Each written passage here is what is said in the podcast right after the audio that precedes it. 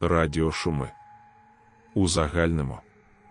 А ми не знали, що суспільство може перебувати в стані сп'яніння, в тому числі і наркотичного, бути невдоволеним своїми дітьми, сексом і сусідами, страждати від болю через відрізаний палець, бажати розлучитися, скоїти самогубство.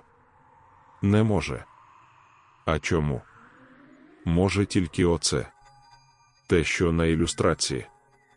Як їм всім хочеться нас бачити стадом, а не індивідуальностями і особистостями. Бо як тими особистостями керувати, як шукати підходи до кожного, щоби засрати мізки.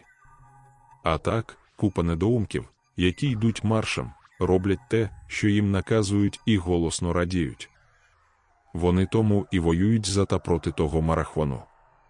Одні розповідаючи нам про доцільність його існування у важкі часи випробувань, а інші про свободу слова.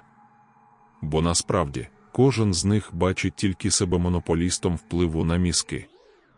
Іншого сприйняття світу вони не мають. І це тому, що власні грошові інтереси вони регулюють таким саме чином, запроваджуючи нові важелі регулювання чужими економічними спроможностями у вигляді законодавчих змін та новел. Нові механізми такого регулювання у вигляді установ, управлінь, державних підприємств монополістів, комісій і іншого паскудства на живому економічному тілі країни. Нові сутності прийняття ключових економічних рішень у вигляді довірених керівників, смотрящих, економістів, що вміють тільки доїти і общіпувати бізнес.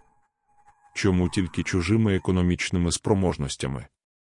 Бо самі вміють тільки красти або відбирати, як злодії. До слова, рівень довіри між владою і людьми, яка склалася за всі ці роки, вимірюється дуже просто поглядом на людську активність за межами владного впливу. Приміром, видно на прикладі реакції звичайних українців на мобілізаційні державні ініціативи, черги в консульських установах за кордоном, купи нелегальних плавців, туристів і охочих виїхати через кордон, маючи при собі куплені підроблені документи.